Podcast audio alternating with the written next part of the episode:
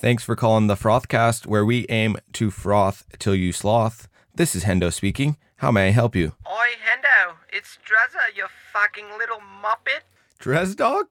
Holy shit, dude. You're alive? Didn't we lock you in a dumpster, mate? Yeah, mate, I got out. Duh. Dude, heavy. Dude, where are you? What's going on? Oh, bloody hell, brother. I've been stuck in the fucking Bahamas the past month. I've been eating cheese sandwiches and drinking manatee milk, mate. Uh, old mate said I was supposed to DJ this festival. I kinda got on a hot one. And at the end of the bender, I woke up, mate, and nobody was here. And I said, Where's everyone gone, mate? Are you kidding me? Damn dog. Yeah, I heard all about that one. Sorry, man. Hey, look, I've got this show to run today. We've got old mate Goldroom on this episode, so uh, I kind of got to go. But is everything all good, dog? Oh, well, excuse me, mate. Sorry to take up all your precious time, hey? Yeah, everything's all good, mate. Um, just listen to your first episode of the Frothcast, and to be honest, mate, I'm pretty fucking devoed. Kind of spewing that uh, you wouldn't hire me for the surf report, hey? Oh. All right. Yeah, I mean, my bad, man. I kind of thought you died, but uh yeah, if you want, like let's see what you got, dog. Let's hear it. Ladies and gentlemen, a surf forecast by none other than Dreza himself. Go for it, dog. Mate, it's gonna be shit. Aloha, wasabi, and greetings from my bathroom in Los Angeles, California. Welcome back to the Frothcast. I'm your host, Hendo, and this is episode 2, numero dos. This episode features a couple quick updates for you frothers out there, but the real meat and potatoes is a lovely little chat I had with the legendary musician, artist, band frontrunner, DJ, and all around ledge dog by the name of Josh Legg, aka Goldroom. You're gonna want to stick around and hear the spicy conversation we had talking about such things as creating a successful music career, the creative process of songwriting, nerve turds, and mucho, mucho mas. For now, get yourself a slab of VB, maybe a couple lagoon bags, some fondue, and a comfy place to listen to this podcast, preferably in the nude, because we're coming in hot. This episode is brought to you by Sole Bicycles. Sole and I are teaming up. We're going to give you 20% off your next purchase. So go online to solebicycles.com or check out their shop at 1330 Main Street, Venice Beach, California, and enter the discount code FROTH, F R O T H, and you're looking at 20% off. That's like a free beer. Not only do they have some super sick bikes, I myself have a city cruiser, but they're also involved with music and they have every ledge dog in the game within their fixed tape series. So check out their SoundCloud, go online, check out their bikes, enter the discount code FROTH, and you're to be steezing and breezing all summer long. All right, all right, mates. Uh, let's dive straight into a couple quick updates. First things first, this week in music. I'm a little late to this party, but I've really been feeling the entire new album by the band Fenech-Soler. The album is called Zilla, and it is an absolute indie dance slash electro pop thriller. Be sure to give that one a go. It'll get the vibes frothing. Next up is the new disco funk lord, also known as Oliver Nelson, with his latest release entitled Rhubarb. I don't know how you say that.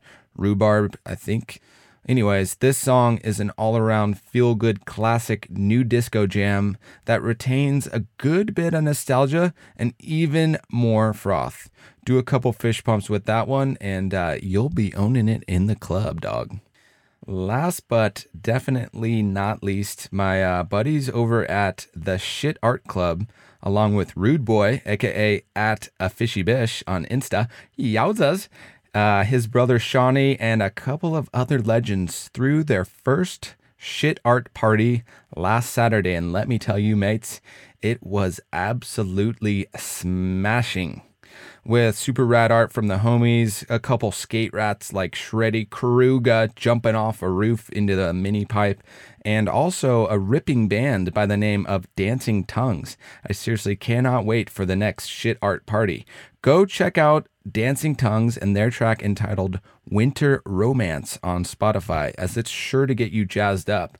I remember being in the pit and I was just like, yeah, mate, give me more. This is next level. All right, mates, just a quick little Fantasy Surfer update. We're not going to talk too much about that because my team sucked absolute donkey dick in Brazil. I think I'm in last place now. Thanks a lot. If you guys didn't hear the first episode, go back and get some advice and some insight from Dr. Sana and Mr. Liz Lord. They've got some great tips for you guys out there. But moving on, by the time that you hear this, I'll probably be in that little heart shaped piece of paradise that we all know and love as Tavarua, Fiji. Two of the best lefts in the world, Cloudbreak and restaurants. Think about that. Think about goofy footers, but also think about guys who can get absolutely kegged backside. You're going to want to pick some of the ledge dogs, so I'm going to let you guys decide it this time. If you've got any fantasy surfer tips or insight, or if you yourself are a past champion, give me a call, give me an email, hendofroth at gmail.com, and check out my Instagram at hendo underscore froth for some live updates of Tavarua, as I plan on doing one or possibly two episodes while I'm out there. So if you guys got questions for anybody, whoever I get on the desk, why don't you send them my way and we'll talk more about fantasy in that lovely slice of heaven. Until then, best of luck with your fantasy and may the best frother win. Namaste. Namaste. Yo, dog. Yeah, Phil Dog. Wasabi, brah. Cruising, dude. How you doing? Ah, living the dream. You are live on the Frothcast. Oh, let's go. How's everybody? Just doing a little health section. Last week we talked about manatee milk. This week I want to talk about bergs, beer, and pizza, dog. Just having a little bit of gluttony, dude. Just uh Some of the best things in life, right? for sure. Just wanted to ask you about uh, a couple of your berg wrecks. If you can give some of the listeners out there some places to go to get a damn good burger. I think Triple is probably one of the best burgers in the world. That's it. Triple burger. Little little duck, uh, pork, and beef all in one patty. Ooh, super juicy. Where's that at? That's in Playa del Rey. Sick. So Okay. Give that one a chance. I think Father Office is overrated. And you know you can't go wrong with Hinano's. That's your classic life. Yeah. Home barbecue burger, you know? Shit on that dick. Well, what about pizza dog? What do you think about that? Uh, I think I think pizza's just. I think any pizza's good, really. I don't really know the difference between bad and good pizza. Uh, everybody gives me shit because because I like Domino's and I order Domino's a lot. I don't know. So if someone had a gun to your head and said, "What's your favorite pizza?" What would you say? I, don't know, I wouldn't have. A, I don't have one. Probably whatever is most convenient. So you'll take a Gino's microwave DiGiorno over something like uh, Stella Barra any day. Yeah, I mean, yeah. I, I just no. I don't. I'm gonna take it over. I just don't know the difference. You If- know, like it doesn't. It, would- it nothing's gonna persuade me more than the other. Right. It's kind of same, same but different. Samba samba. So what? What? I don't even know anymore. Was- last but not least, what about your favorite place to get a beer around LA? Well, um, I'm gonna go with uh, I'm gonna go with the Shack of Pio Dogs. I think del Rey is the way to go. It's just cheap. Um, you know, like bring it back. Like go to Hinano's. It's a fifteen dollar pitcher for Bud Light. Who the hell charges fifteen dollars for a pitcher of Bud Light? You know? Fuck, man. Like you go to the Shack's eight dollar pitchers of Bud Light. You can almost get you almost get two pitchers for the price of one at Hinano's. And I think that uh, Hinano's is the cheapest place in Venice. I think. You think so for beers? I mean, other than like Sports Harbor or something like that. Yeah, yeah, that's my type of spot right there. You know. Sick dick. Well, any uh, parting words of uh, wisdom or an adios wasabi at all to call you off? Oh man, no, no, I don't got, I got nothing, man. All right, dog. We'll start training for Fiji, and uh, I will see you out in Tavarua, brah. cool, brother. Good talking. There you have it, folks. Phil Dog has spoken. So go check out some of his recos for the Bergs. check out uh, pretty much any kind of pizza you want because it's all tastes the same. And go get a little picture at PO Dubs or the Shack and tell them old mate Phil Dog sent ya. Boys and girls, this is our home and we say Istanbul and welcome to the Fiji the local time is just coming up two minutes. All right, dogs, before we get to the main event and go to my interview with Goldroom, I just want to talk to you about one last thing. I want to talk to you guys a little bit about some travel tips. Um, I've been traveling with the World Surf League for the last like three or four years.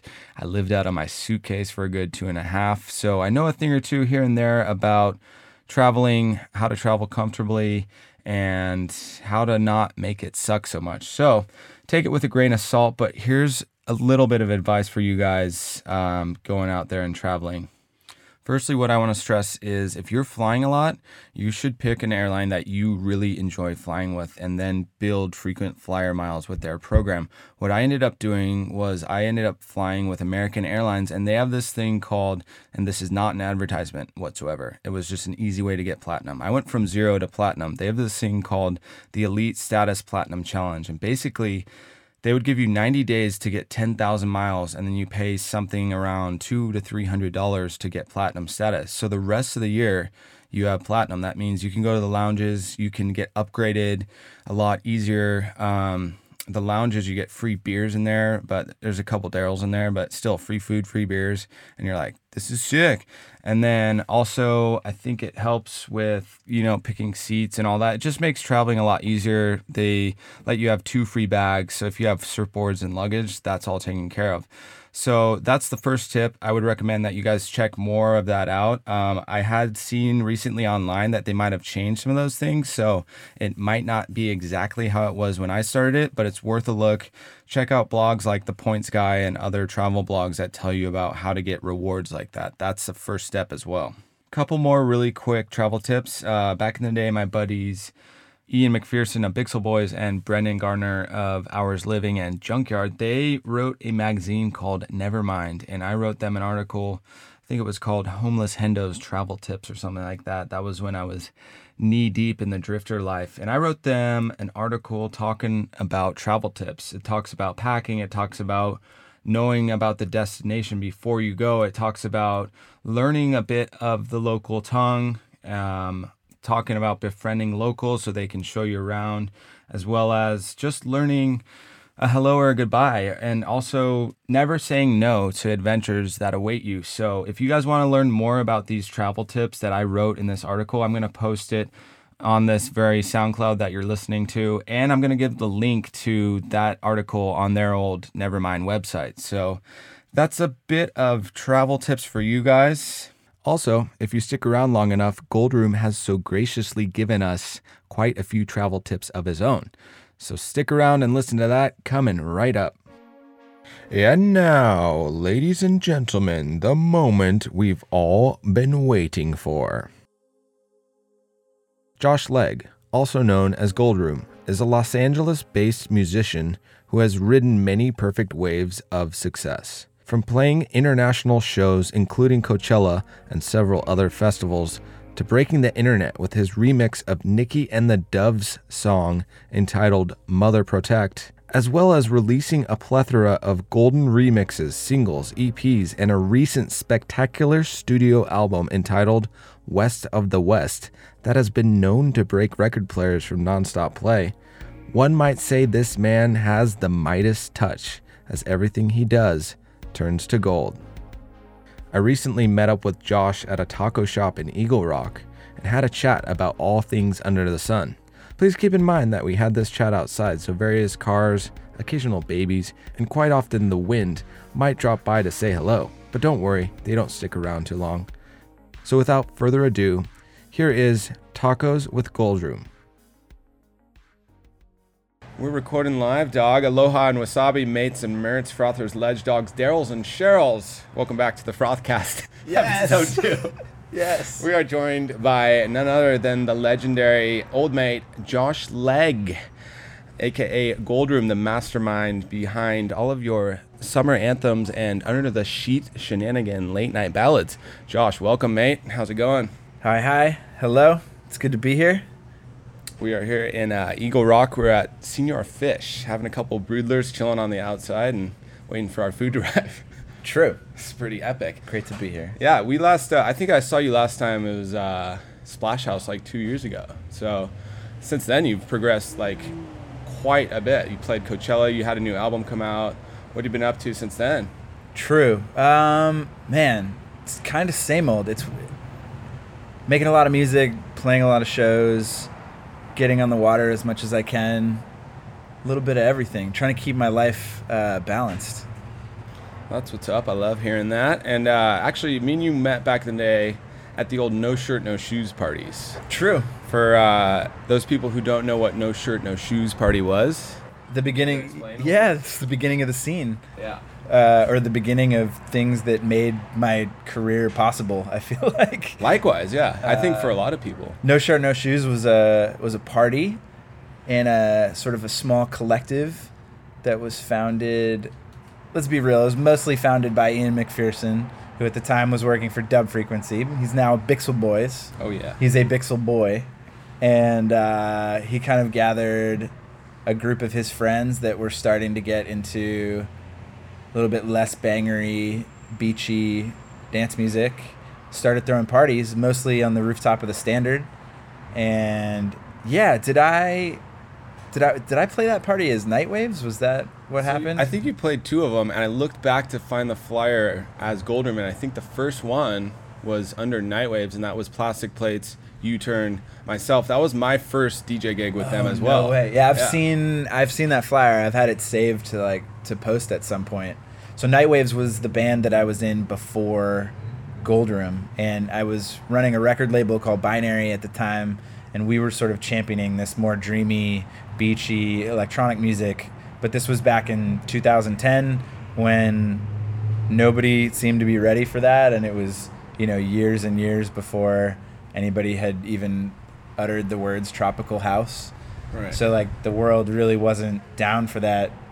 And then people like Ian and a few really cool people, you know, you included, the No Shirt No Shoes crew started to sort of accept what we were doing. And Nightwaves was this band that I was in and people started to ask us to DJ and I think that was probably one of the first 5 or 6 DJ sets we ever played.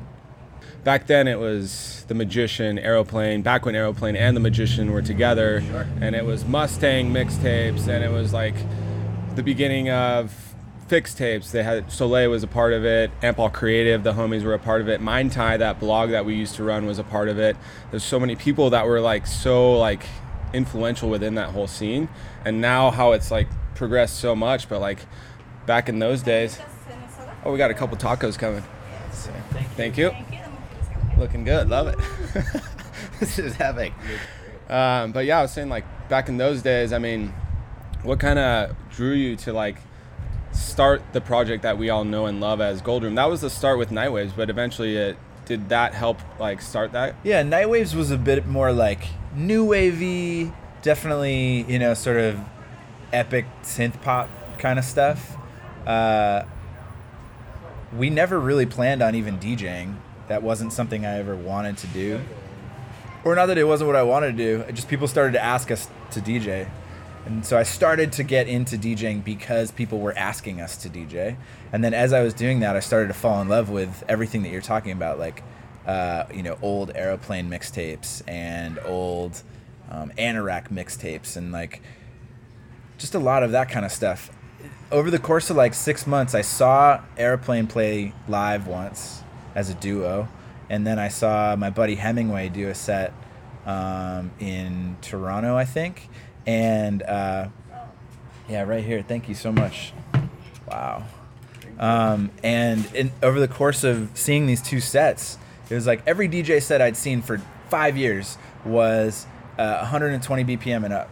And that was it. And then I saw Aeroplane play this set before Coachella in 2008 or 9, something like that. And they didn't play a song that was above 115 BPM. It was this slow, sexy music. And like, I was at this uh, small club on the east side of LA, and it was just all of these like model looking people just really loving this set. And I don't know what kind of perfect storm it was that night, but it like struck such a chord with me. And I immediately realized that you know like this tempo and this vibe, this is the kind of dance music I can really get behind.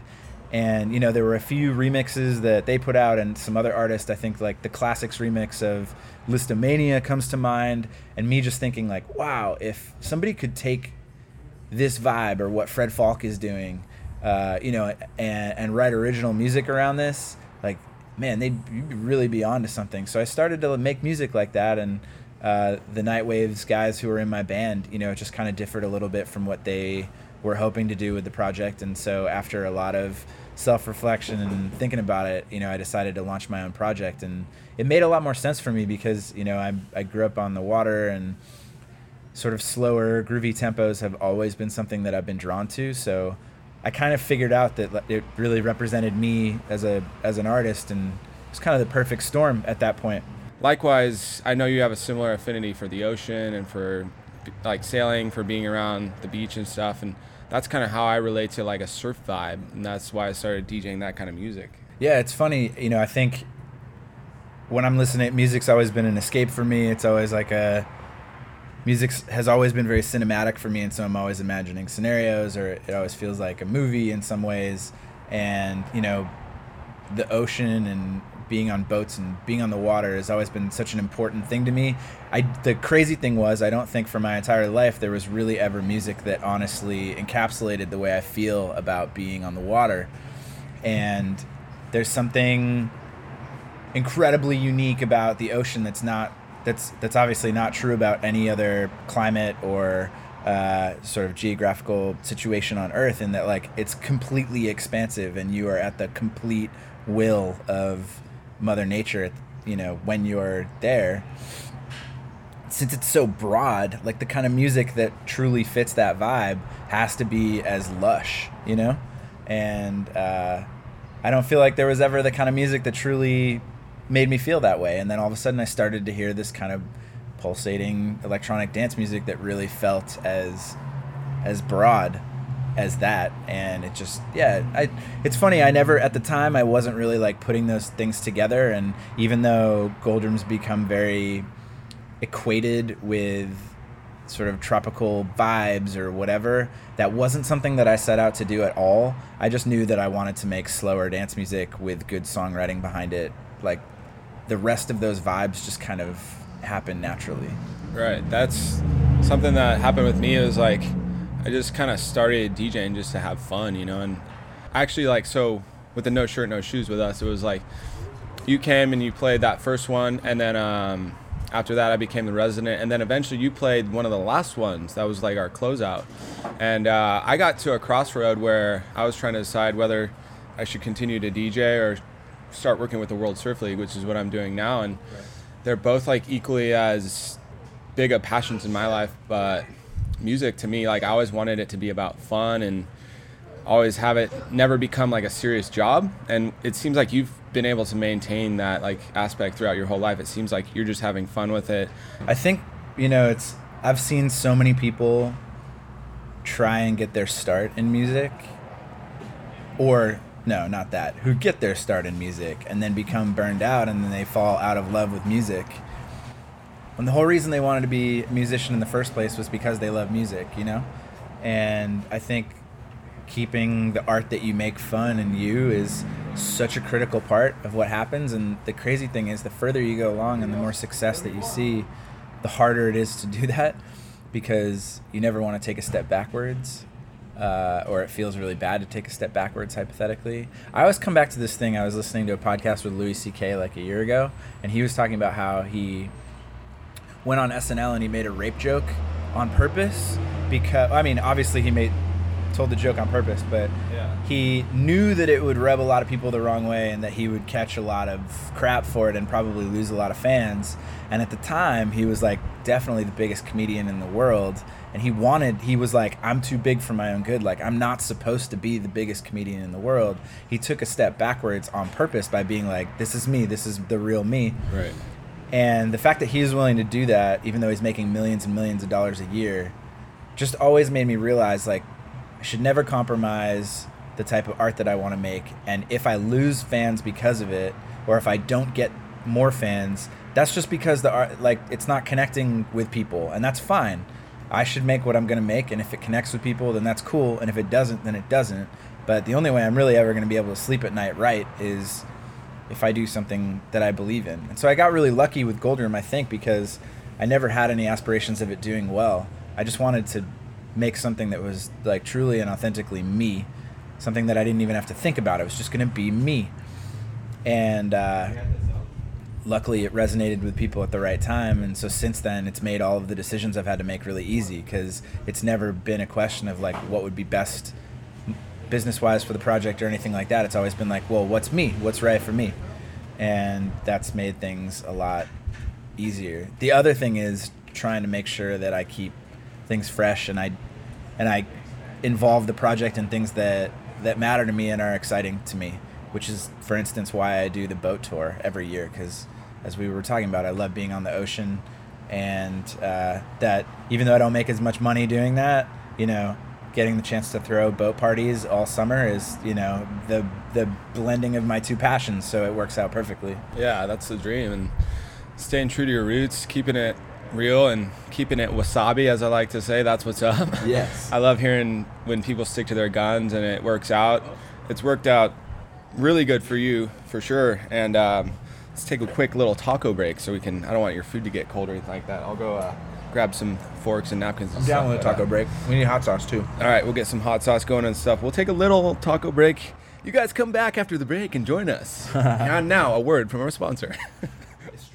Oi, don't forget, mates, this episode is brought to you by Sole Bicycles. Go online to solebicycles.com, enter the discount code FROTH, and you're looking at 20% off.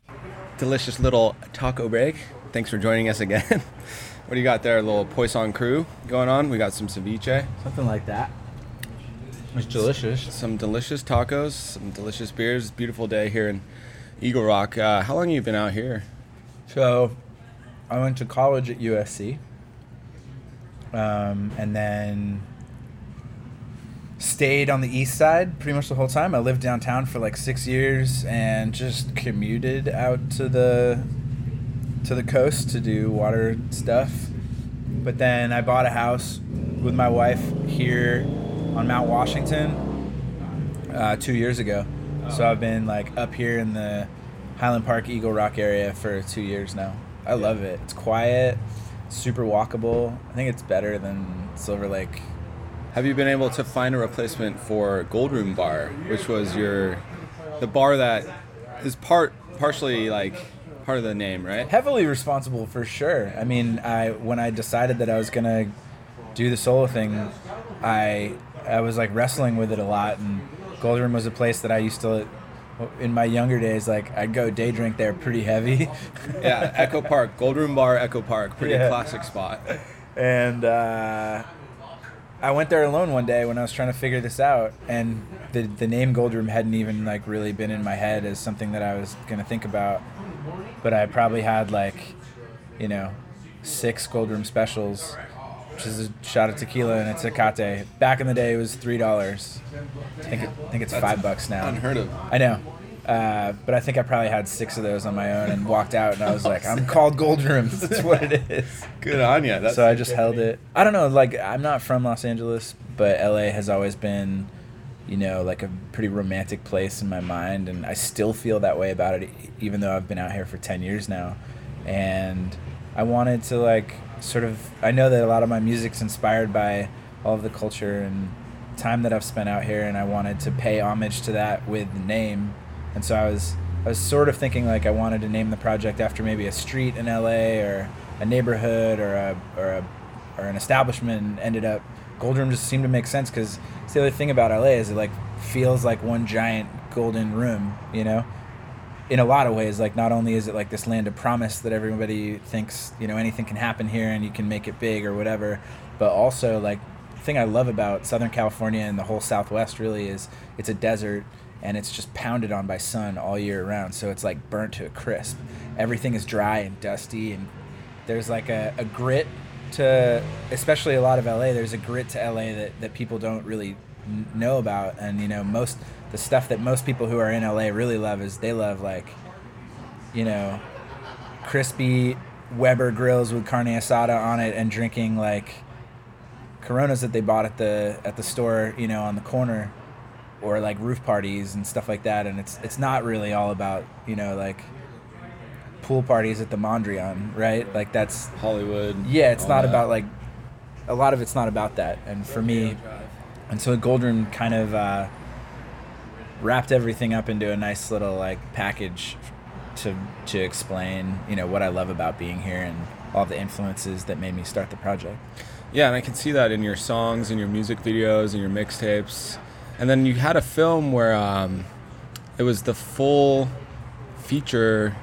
Yeah, so uh, I did a collaboration with Snapchat where we like we took four songs and put them together into an EP, and then we did four music videos for the four songs, and put together they were a short film. Okay, yeah. So that's where I was watching that recently, and I really connected with that because you go from it starts like there's a house, or it starts at high school, and then there's like a party, and then it goes downtown, and then it goes to the ocean to sailing and all that, and it incorporates kind of like my whole lifestyle as well uh, Totally. that I've had out here in LA from living downtown for a while, knowing what that's like, and now that I'm on the west side, right by the marina, I connected really strongly with boats and being in the ocean and all that. So like a lot of your videos and songs and like mixtapes as well, they all connect with me and the LA experience for sure.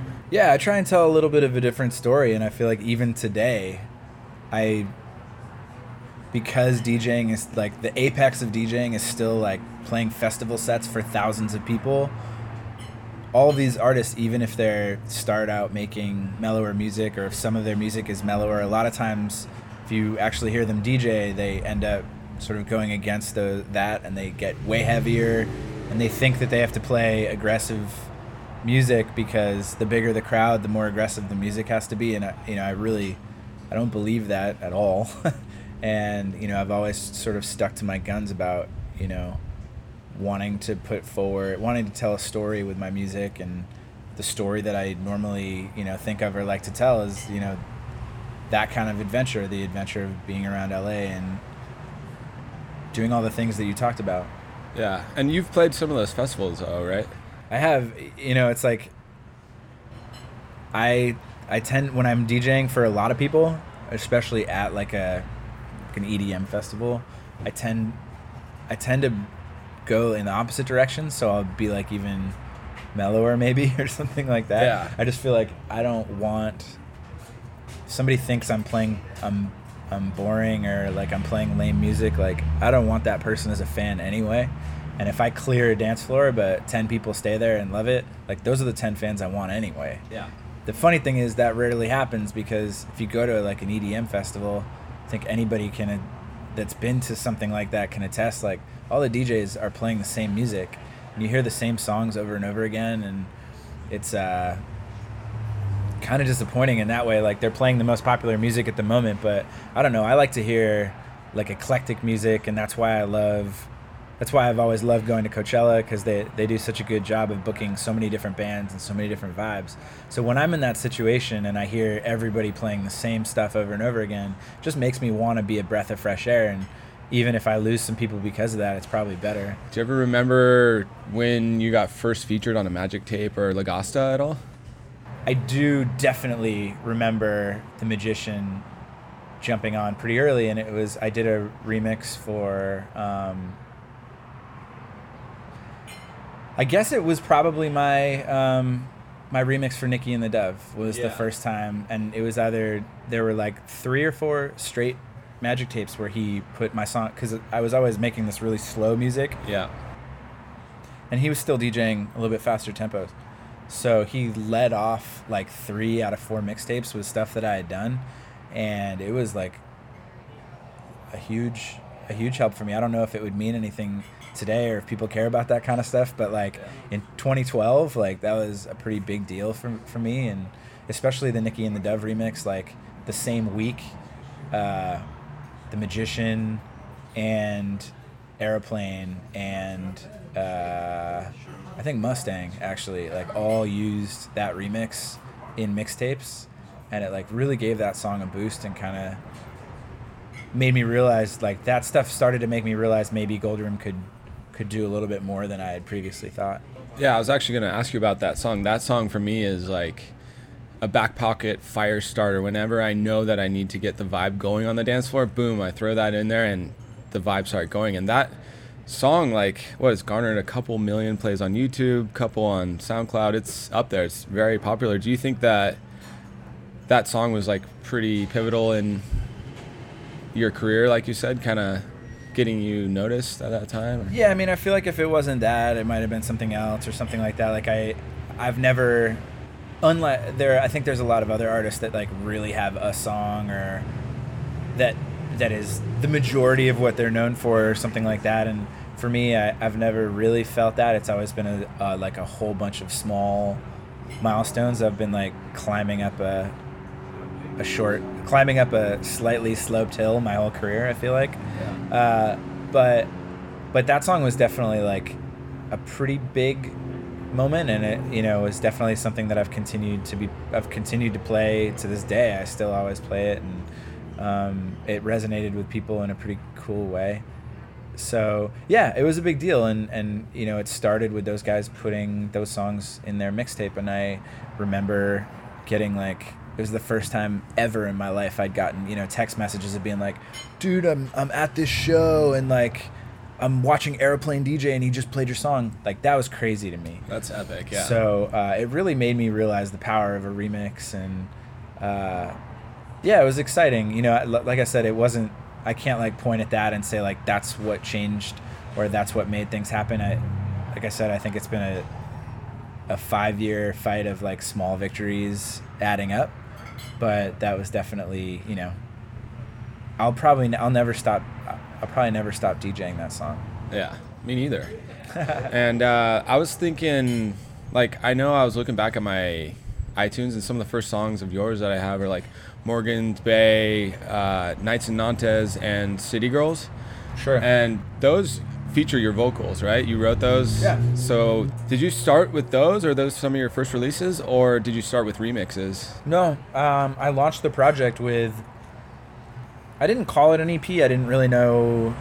I didn't have any plan. I wasn't releasing anything commercially. I just, I was hoping. I was like hoping to come DJ, you know, pool parties in LA, and I wanted to be able to do that on my own. So like, I don't know. I had no real commercial plan or whatever, but I started by releasing the three songs that you mentioned, Morgan's Bay, Nights in Nantes, and uh, City Girls, and those were three songs that I had made on my own. You know, for well, yeah, I had you know written all the vocals and recorded and worked with a couple friends on them, and uh, and yeah, that's sort of where it started. I don't think I had done any remixes at that point, and I also made my first mixtape at that point too. So I put the songs out, and then a couple weeks later, I think I put the first mixtape out, and I had some friends at blogs uh, that I emailed and told them about, and that was kind of where it started.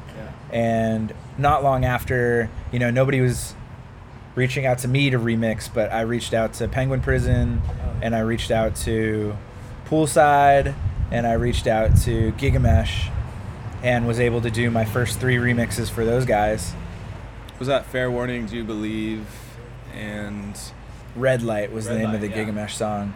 I actually think that maybe that Gigamesh remix was the first one that the Magician used. yeah, I remember that. I was gonna say. So then a little bit later, you know, blogs were starting to pay attention to what I was doing, and I think like maybe I was getting some SoundCloud plays or whatever, which at the time probably meant like you know a couple thousand or something like that.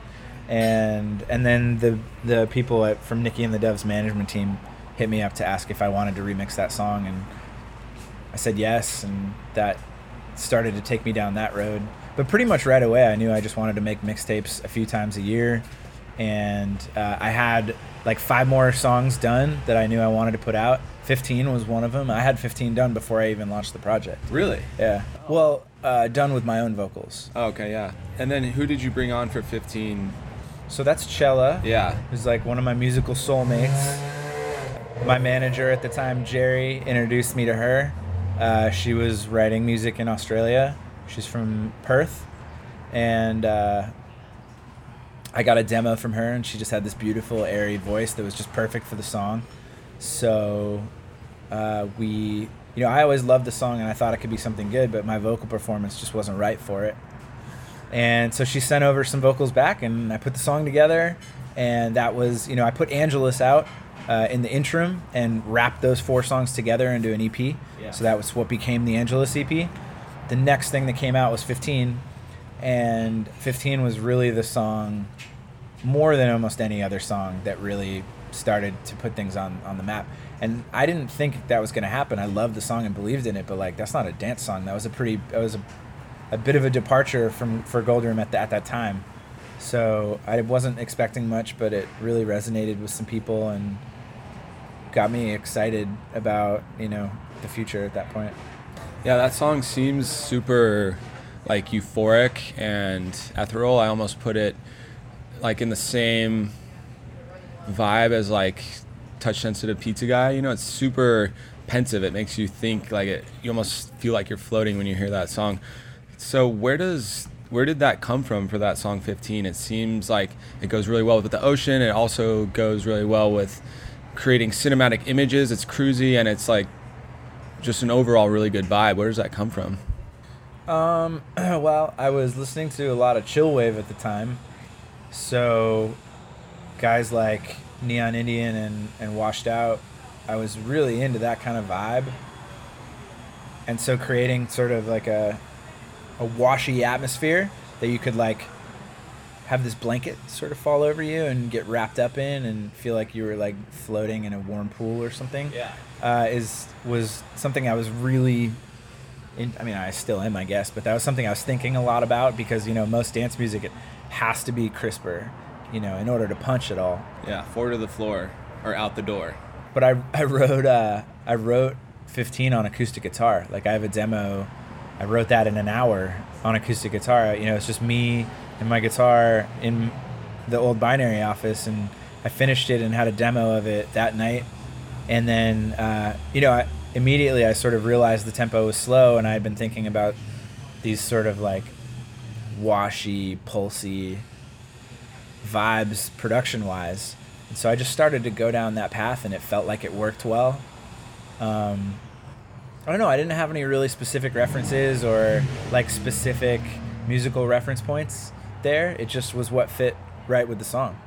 That's pretty rad that you wrote that within an hour. I used to when I was younger.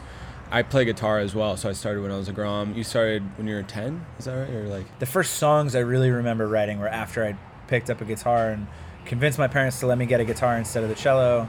And yeah, I guess that was around when I, uh, around 10 years old. I started. It, I I didn't really even know what I was doing. I just liked. I just liked doing. it. I thought it was cool. Yeah, likewise. I think I started when I was 15, and I would lock myself in the room, and I had a Mexican Fender Strat and an Ultimate Chorus. I would just play all day, and I could write songs back then, like you said, within an hour or so. But nowadays, I can't write a song. It takes me a couple days. So, have you found that that process of songwriting, I guess the creative process, where something like hits you, you got to sit down and write it down? Does that come and go as you get older? Was it easier when you were younger, or There's so much more baggage, like emotional and mental baggage, uh, that it like sets up a lot of roadblocks for you to be able to go from a piece of inspiration all the way to writing a whole song because every you're gonna second guess every decision that you're making along the way. Is this line right? Is this melody cool? Wait, do I recognize this chord pattern? Has somebody else used it? You know, all these little things are like roadblocks. I pretty rarely like set out to write Goldroom songs on guitar anymore. So they happen a lot of different ways. You know, sometimes if I'm if I'm writing with somebody else, I will sit down with an acoustic and we'll just try and bang a song out and then take that the same way I did with 15 and put it into Logic and record from there. Uh, for the most part, though, it's like me at the computer and I'm at the keyboard and I'm you know I'm or I'm at or I'm at a synth and I'm playing some chords and trying to come up with vocal melodies. And the thing is I do always come back to acoustic guitar at the end of the day. And I'll always go back there because I for whatever reason I do still have this like chip in my brain where I can sit down and just write a song if I need to. And it's probably going to suck and it usually sucks and I never do anything with it. But if I have to like give me an acoustic guitar and I'm gonna like write something.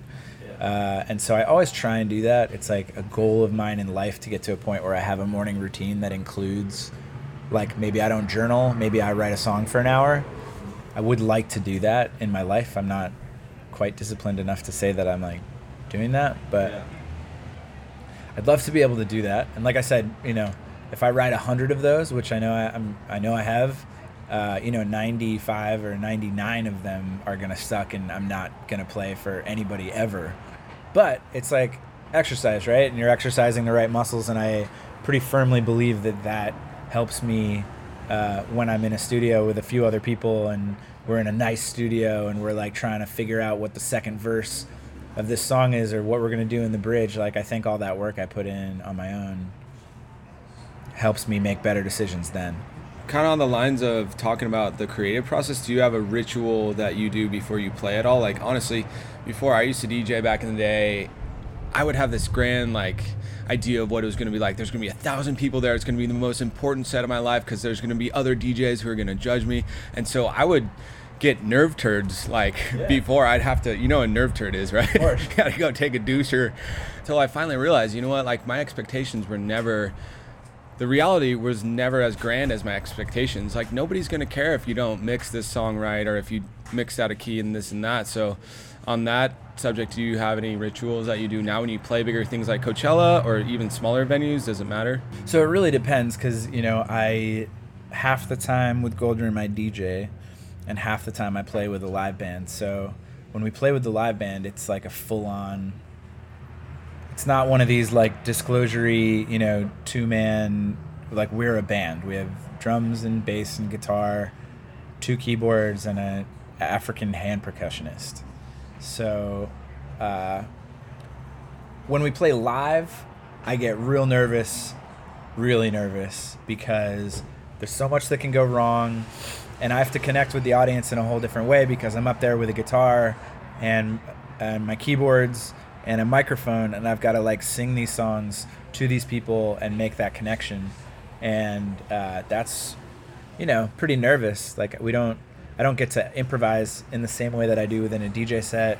Like our set is planned out, and there's just it's a lot that goes into that so it's you know it's scary and i always get really nervous i used to for dj sets a lot um, when we're playing live like my routine is very much like sort of like an athlete maybe like i'm i'm drinking tea i'm doing vocal warm-ups i'm going over the set list in my head i'm tuning my guitar talking to my bandmates thinking about all this different stuff so like you know like taking a shot at just the right time all this you know But not too many, right? right exactly like just just the right amount you know a couple beers. I never want to go over like three beers during a set. and for me it's like a glass of wine then one shot of jmo 10 minutes before we play and then i bring a bottle of wine on stage and i'm just like yeah. Yeah. but when i'm djing at this point you know i've been playing i, I play like uh, like 50 shows a year for the last six years. Oh, man. so you know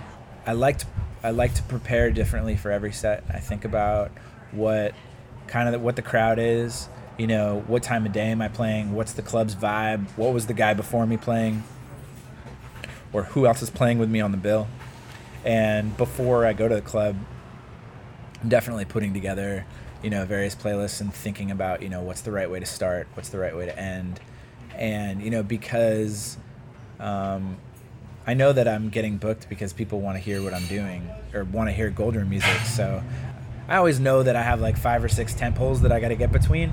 It's just figuring out how to get from point A to point B to point C to point D. And so I'm always thinking about that. But then I show up to the club and I'm just trying to like, my routine is really just sort of observe, abs- absorbing and observing the club and the vibe and adjusting what I think is right for that. Because really, my goal is to try and do something very different than what that club normally gets and i want to tell a story over the course of an hour i'm not i don't want to hit them over the head in the first 10 minutes i want to figure out how i can get from the beginning to the end and really tell a story that the people who are willing to stick around for the whole two hours or whatever uh, i want them to walk away being like oh wow that's it's way different than anything that i've heard here in months Yeah. I don't know if you've ever had the nightmare. I'm sure you can tell us a lot of those stories where the music just completely cuts out. I've got a surefire way to make sure, like, I have gone through this so many times that I would just be devastated when the music just goes out. Back in the day, I would just like start shitting myself. But now I've got a surefire way. I just start singing happy birthday when that happens. When the music goes out, I just start singing happy birthday. Everybody thinks that it was on purpose. So the whole crowd starts singing happy birthday. That gives you about two minutes to set up a next song or figure out what the hell happened wrong. It's pretty amazing. Yeah. I've never seen anybody do that, but it makes perfect sense that it would work. Yeah. So you got to keep that in your back pocket if that ever happens. The biggest crowd that I ever DJ'd for was in Mexico City at uh, a festival, and I didn't expect. I knew I was playing on the main stage, but I didn't think there were going to be that many people there. There were fifty thousand people there, so it was like main stage of Coachella size number of people. Yeah. And Holy and- mierda. Yeah, and in the middle, in the middle of my set, I hit like. Just I guess just because the way my arm works, like sometimes my forearm will hit the pause button on the right CDJ, Yeah. like once every 20 sets or something like oh, that. And this happened to me in front of that many people, and so like. I'm like so far away from everybody that I'm not seeing anyone's faces, so I'm not really worried about what the crowd thinks. But there were like two stage guys that like rushed up behind me and were like, "Are you cool? Is everything okay?" And I was like, "Yeah, no, it's all good." I'd like been playing enough at that point that it was okay, but I mean that was embarrassing. That was a lot of people. Yeah, that's never fun, but that's a good way to kind of get out of it. And Everybody wipes out on a surfboard. true that. You got to be vulnerable to live. You want to take these chances. It also proves that you're doing it for real. Right. Half the people that play perfect DJ sets, maybe they're not DJing, you know? Yeah, I've seen quite a few pre-recorded ones back in my day, and I mean, for different reasons, I understand why you have to do that, especially if you have pyrotechnics or dancers and all these things that have to hit a mark. I actually record all my mixes like live. I've never done one on Ableton. Not that there's anything wrong with people who do that, but I figure when you're doing a mixtape, do it live. It's a way for you to practice and get better and progress. Uh, doing a mixtape on CDJs, that's kind of next level because you're bound to mess up. But uh, what about your mixtape process? Do you do it in Ableton? Do you do it live? Do you? I'm probably like the most hardcore producer version of that that you'll meet.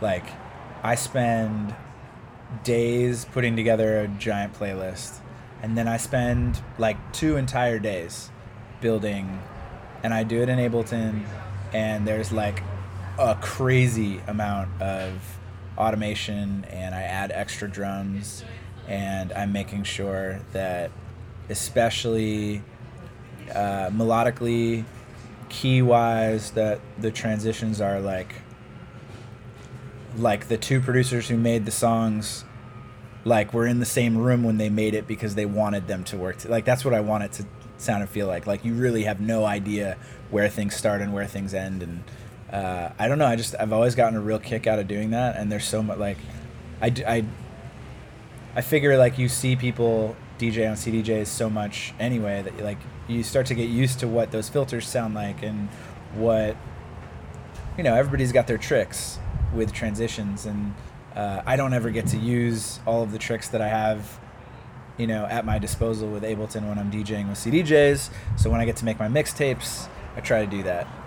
I don't know I take a lot of like pleasure I take a lot of uh, pleasure in that process Yeah, I've noticed that. I've noticed that every time you put out a mixtape, it's thoroughly thought out. It's so well handcrafted, and you're one of the like few DJ producers that I know and have noticed that actually put so much care and emphasis into everything you do, and your mixtapes included. some people a lot of different artists do it for a lot of different reasons mm-hmm. and it just happens to be for me that what i'm trying to do is like really make a 60 minute story that that'll still sound good five years from now Yeah. there's a lot of djs that are like i'm trying to introduce you to the coolest new music Yeah. and that serves a really important purpose like that's dope for them like the magician tapes are still that way right Yeah. But f- Exclusive. for me, I'm not trying to do that. I'm not trying to give you exclusive music. I'm not trying to introduce you to the freshest stuff. Hopefully, I'm introducing you to the dopest, the dopest stuff from the last couple years or whatever. Hopefully, stuff you haven't heard of before. But more importantly, it's 60 minutes of like really carefully crafted songs that are blended together in a way that make it so that you can put this thing on and it hopefully can really soundtrack something special for you. For me, especially, West of the West was something that I could put on, put my headphones on. I was in Europe at the time. I was in Portugal, and uh, I was going through some real world problems, whatever, you know, just stuff with life. And I would zone out, put on your mix, or actually put on that album, West of the West, and go for a run, play the whole thing. By the time it was over, I had this form of escape. I like blacked out. I'm like, what the heck just happened the last half hour, hour, however long that album is?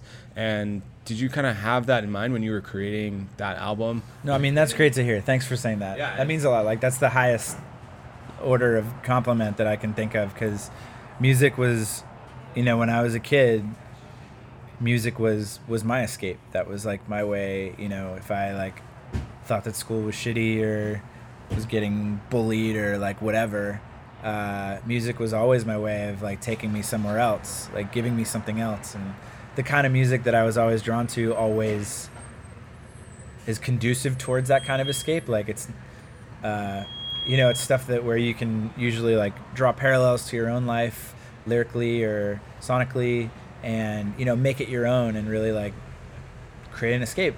And so I've always taken that approach uh, to making music as well. You know, I, I, like I said earlier, I want it to be cinematic. I want it to be something that feels like it could change your life or soundtrack something special and yeah it's absolutely a goal you know i want i want it to be able to take people to somewhere nicer Okay, kind of that album it touches a lot on like love, heartbreak, um, a lot of really meaningful, but there's also some a lot of fun songs in there as well. Like uh, Underwater is I like to play that in like the intro of a lot of my DJ sets. So Yeah. how are you able to create such like a well encompassed album? definitely i mean the record on the whole like it's you know west of the west first of all the the title is in reference to teddy roosevelt called called california west of the west. So like you know the west being like the wild west. But like if you can get past the wild west there's this special place called california. It's west of the west. And then for me also it, it's about uh, the pacific ocean. You know west of the west to me is the pacific ocean um, which has been a huge inspiration to me. But the secondary meaning behind the album title is purely just the idea that it's a direction of the compass, and um, west of the west is just like uh, sort of a signifier of like me being in motion, and I feel like for the last couple years I've just been in constant motion, most of the time away from my home, away from my family, away from my friends, and uh, touring is wonderful, and I love it, and I wouldn't change a thing about it. But it also makes you know being away from everything that you love really hard, and it hurts those things. Yeah, and so like, the record is completely and 100% like about the issue the like issues that come from doing what you love and maybe that hurting another part of your life and how like how do you deal with those things you know like underwater is a that's a pool party jam like that's what i get to do. That song sounds like my dj sets to me.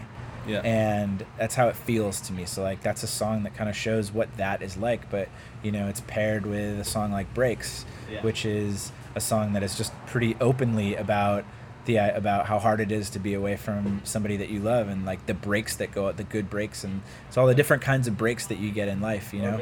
The the record is really about me feeling guilty about being on the road and but also about how much I love it and what it's like to be traveling and you know how that has made me feel you know being pretty much in motion consistently for the last three years you know the the the, the record was written on on the road and i think you can hear that on that subject, being on the road all the time for tour, uh, likewise, I'm on the road all the time. I want to give my viewers or my listeners some insight onto like some travel tips. Is there certain things that have been super beneficial in traveling with you? Any kind of tips, like gear that you bring, or like doing frequent flyer miles, or any kind of anything about travel tips that you can give out? it, this just this sounds like such first world problems i hate talking about this kind of stuff if you travel a lot yeah. like and this is even if you travel 25,000 miles a year. So like for reference that's uh you know, let's say that's five trips cross country if you're in the U.S. So even if you only travel that little, like I really think joining one airline, and it has to be one of the major carriers. So like you're either going to pick American or Delta or United, which I know for most like rookie travelers, you're going to like throw up hearing those two names because you usually think those airlines suck. I promise you, they actually don't as much as you think. But you pick whichever one, the city that you're in, you know, whichever city, whichever airline has a hub in your city, you should pick that one. And if you can even get to 25,000 miles a year, it can make a big difference because uh, you can get, you know, uh, bags for free and get on the flights earlier. And for me, the thing that's changed everything is not having to hang out in airports. Yeah, I don't know. I just the, like some of the things that I've done touring. You know, when I used to go far, like to South America or Europe or Asia, I would treat it like it was a like I was going to like Texas for a show. Like I'd show up the morning of the show and then go play the show or whatever. And I realized, you know, when you travel for 24 hours to go somewhere, you you can't be expected to just turn around and perform at a high level. And if like an athlete wouldn't, why would I, right? So um, now I'll always take an extra day, and you know I take jet lag super seriously. And if I get somewhere, I'm staying up as late as I can that first night. I'm trying to get you know on that sleep schedule as soon as I can. And uh, I don't know. The you know the like there's only one thing that really matters when you're traveling, water. Yeah. Oh, for sure. you need to drink lots of water if you're flying around. But if Yeah. you That is the key element I've noticed. Like, especially if you're boozing on the plane and you're not drinking water, you're done. Uh, sick. Thanks for that little travel tip there. And do you got time for a couple quick fire yeah, let's, questions? or- let's do it. All right, sick. So this time I crowdsourced a couple questions on my Facebook. I feel like a couple people figured out who it was. A couple people figured it out. yeah, a couple out there. But uh, so this was them going into it thinking that if you could talk to, you know, a DJ, band, artist within the indie dance realm, here's some questions that they had. And little lo and behold, did they know that they were speaking with Goldroom, the Ledge Dog? So here's the first question we got. Uh, my buddy writes, if you're stuck on a deserted island forever, what's the one thing that you could listen to day in, day out, whether it be a track, an album? Oh man, you know, I hate that. I I like really hate that question. it's like the hardest question in the world. I don't really have a good answer. I'll probably uh let's just say Tom Petty Full Moon Fever. Like that is my uh I say that that's my favorite album. I don't really agree that that that's what I would want on a desert island though, which is weird now that I think about that. The truth is I'd rather have like an acoustic guitar. Yeah. That would be a more meaningful piece of equipment for me to be sane. I don't if it was the greatest if it was the greatest album of all time, wouldn't you go just completely insane listening to it over and over again? Yeah. If you have a guitar, then you can play any song that you want to hear. You can do a cover or play that whole album front to back if you want in your own way. True. I'm just gonna say it's it's not the album, but the song "Purple Rain" by Prince. I, I'll listen to that song every day. Thank you for that one. What about weirdest show or travel experience? I've had a lot of weird. I've definitely had a lot of weird stuff happen in in my travels, but um, I don't know. What comes to mind is last year on my boat tour in Vancouver. Uh, I finished my set and I was like walking to the front of the boat and I noticed this girl just bawling on the side of the boat. So I went over and I noticed nobody was talking to her. So I went over and tried to ask her if she was okay, but she wouldn't say anything to me. She was just crying and like looking out into the water, and I was really confused. So her friend walks over and is like, "Don't, don't talk to her." And I was like, "Oh, my bad. I was just, just wanted to see if she was okay. Like, I want to make sure everybody's having a good time." And she said, "Her boyfriend just jumped off the boat." Oh my god. And I was like, wait, what? this was like in June, but more importantly, in Vancouver. Like the water is very cold. We're Right. dealing with serious hypothermia risks. And uh, so I started talking to some other people, and this actually happened. Like they got into a fight because he was dancing with another girl. And, and then eventually he just like gave her his phone and just jumped oh my god. we were It sounds a little worse than what it actually was because when this happened, we were like a couple hundred yards from land, and I guess we could have gotten there. But I was like, did the captain see? I because I know like at least in the U.S. like somebody falls overboard, it's a really big deal. You stop what you're doing and you go pick that person up. It's like what you learn on day one of of how to handle a boat. And uh, but no, the captain saw this shit happen and he was just like, "Fuck it, we're gonna keep going." Oh my god. So whatever happened, did they? I have no idea. To this day, I have no idea if the guy lived or died. Oh man. But he was the first casualty of the Goldroom High Seas tour. That is weird and hectic, and I hope. Yeah, I hope. That's just the first thing that came to mind. I've had a lot of weird stuff happen, but I don't know. Somebody jumping off the boat's pretty. pretty Yeah, that's there. gnarly, man. I hope he's all right, and Yeah, shout out to that guy. yeah, Come back this year. Let me know if you're okay. let us know what's up. Hopefully, uh, Hopefully, you didn't get eaten by sharks. yeah, and hopefully you and your girl work things out after that. So. Oh, that wasn't what I was thinking. Don't get back. it- It's not gonna work out for you guys. Find somebody new. Yeah. All right, moving on. Uh, in a different realm, my buddy, his name is Hisaj. He does raps every now and then. He wants to know if you would collaborate with him. He does. Uh, he's a little ledge dog down in La Jolla, San Diego. He wants to know if you want to collaborate on a rap tune at some point. I like La Jolla. Shout out to La Jolla. Closer to the border, better breakfast burritos than up here. Oh yeah. Um, hey, do I want to hear him rapping on one of my tracks? The answer to that question is a big yes. Yeah. Two it. thumbs all the way up. I want to hear that. Um, am I inviting you up to my studio to like make a track? Maybe not. Right. Well, let's let's baby steps. Right, maybe Hasaj, you get one of his songs, maybe an instrumental, rap over it, and send it over to Goldroom. He'll let you know what he thinks. How about that for collaboration? The, my song "Till Sunrise," I actually that was originally a beat that I made for a female rapper who also sings, and I really love her voice, and I wanted her to do something on top of that beat. She never did, and so I ended up writing this other song.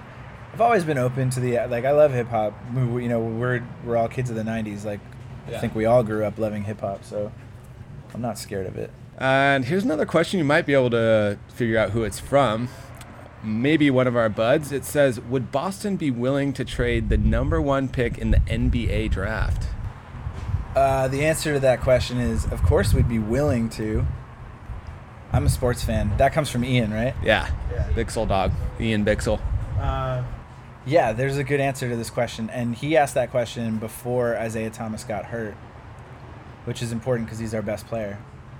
But the answer to that question is, of course, we'd be willing to trade it under the right circumstances. I don't think that we will. We will be picking Fultz, who is the number one prospect, and we're going to keep him, and it's going to be great. It's all up with Fultz. I don't know a single thing about sports these days, but I like what I'm hearing. So good on you, Fultz. Good on you, Boston. Go Celtics. Yes. All right, here's another one from Old Mate Tropical. He says, Would you rather wear a permanent life jacket or a permanent helmet for the rest of your life? Does permanent mean like it literally never comes off? yeah, I think so. So it's not like in the right circumstance. I mean, it would definitely be a life jacket. I like life jackets. Yeah. I've worn a lot of life jackets in my life, and on top of that, yeah, I don't know. There's the, a lot would people people would I think immediately like me better if I was wearing a life jacket at all times. Yeah. And I think people would like me worse if I was wearing a helmet. If you're wearing a helmet, you could be going to roller derby or some random shit. There's a that- lot of reasons why people need to wear helmets. Most of them are bad. Almost every reason why you need to wear a life jacket's a good one. You heard it, Dave. Life jacket, mate. What, in your opinion, makes a great party? people. Simple as that. You don't you don't even need music for a party, right? Like everyone always thinks like, oh, it's all about like this or that or the setting or whatever. It's not. It's good people. That's it. You get the right group of people together, you can turn a basement or a beach or a dirt field into a into a good party. You don't need booze, you don't need drugs, you just need the right people and the right yeah. You just need the right people some time. That was 100% correct. I agree. I think that's what was special about that No Shirt, No Shoes was the vibe of the people. We were all like-minded individuals. We liked the same type of music. We liked beach vibes. We liked to wear tropical shirts and we liked to have fun together and have a couple micheladas or mojitos, you know? Man, those standard mojitos. It's been too long. They'll get you. Actually, I'm going to get the boys on the desk, the No Shirt, No Shoes boys on the desk again soon and uh I think a reunion tour is definitely in order. Sounds wonderful. I'll So be there. If that's the case, yeah, you're coming. We get old mate Vice Rizzler, Austin to come down. That was his first show too. It was a no shirt, no shoes. That was like one of my best sets actually of all time. He played, he killed it, and then I played, and the place was just going off. But I remember Austin got iced that day and ended up meeting up with him, and I was like, this kid is hilarious. He was. I'm so loving good. this vibe. So we got to get all the buddies back together on that one. Uh, last question, crowdsourced.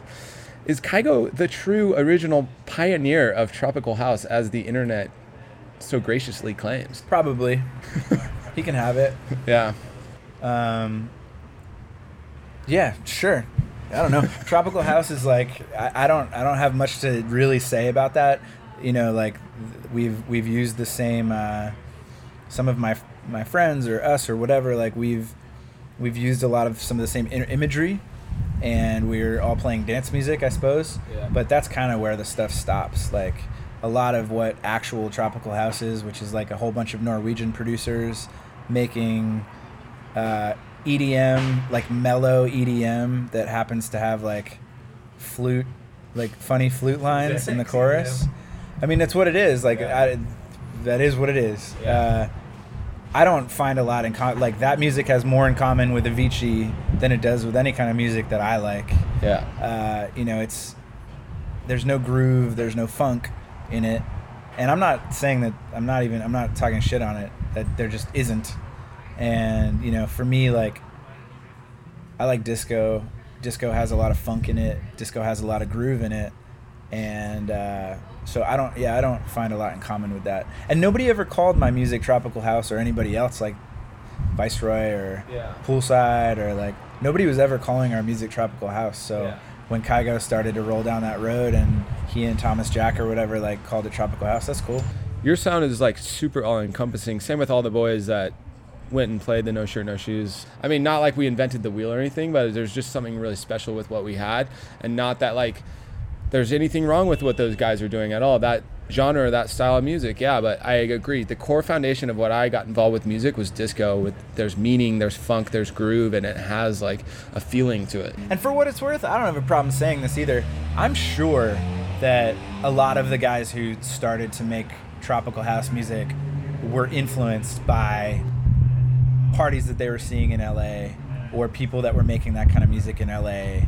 They just altered it and made it like more mass marketable and they did a really smart, really great job doing it. Yeah, that's true. It's more accessible for the average Joe. Yeah. yeah on that note um, can't thank you enough mate for coming down and for your time and I can't do- think you came east. You came very far east, much further east than normal. You're east. of The east of the 405 is probably weird for you. east of the east man new album by hendo east of the east coming out love it uh, had a great time great tacos great catching up and if you want to plug like any upcoming shows as well as i know you got the global bright light foundation that you're doing that is super cool i'm really into that if you want to talk about that and any kind of links or upcoming events and stuff that we should be aware of go ahead and Sure. talk about. I guess I'll now. mention the global bright light thing first. You know, one of the ways that I try to um, give back. You know, I'm, I'm lucky enough that I get to tour around and get to play music for a living. Uh, you know, I try to give back when I can, and right now I've partnered with the Global Bright Light Foundation. What they do is they provide solar uh, energy solutions for third world countries for people that don't have uh, electricity. And what's crazy is all these communities, especially they focus in Central America. A lot of these communities spend a huge percentage of their income just on candles, and it ends up like really hurting their ability to communicate and work and hurts their bottom line really. So what they do is they raise money and they go down with these really very cool solar lanterns that get charged during the day and then they can use them at night and they last for like 10 years and they have USB plugs too so the families can plug their cell phones in so they don't a lot of times they have to go to like different towns or the city just to charge their cell phones so they can talk to loved ones. So this way they don't. Anyway i'm raising uh, $5600 to light an entire village in guatemala and uh, we're trying to raise that money in the next month or so. So you can go to globalbrightlight.org slash goldroom to donate there.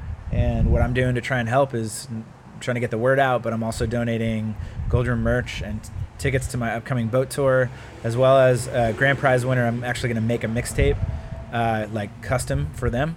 Um, so spend a couple days making a, a mixtape that's yeah customized for somebody. That's so awesome. It's pretty exciting. So I'm trying to give back a little bit that way.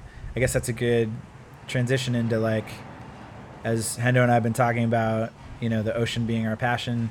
Uh, I'm doing my third annual boat tour this year, which is basically I go around the country and I'm actually ending on Yacht Week in Croatia this year. Oh, Uh, sick.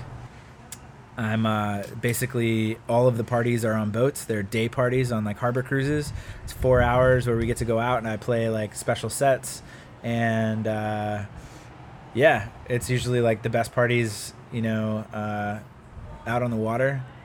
Sort of a blending of my two passions, but we're kicking that off next weekend in LA uh, on June 3rd, and that goes all summer, all across the country. And yeah, like I said, we're ending in Croatia during Yacht Week uh, in September. So pretty excited for that. Um, I don't know. Besides that, if you're curious to listen to music, I just put out a new song called "Spread Love," and you can hear music and check out tickets and stuff like that at goldroom.la.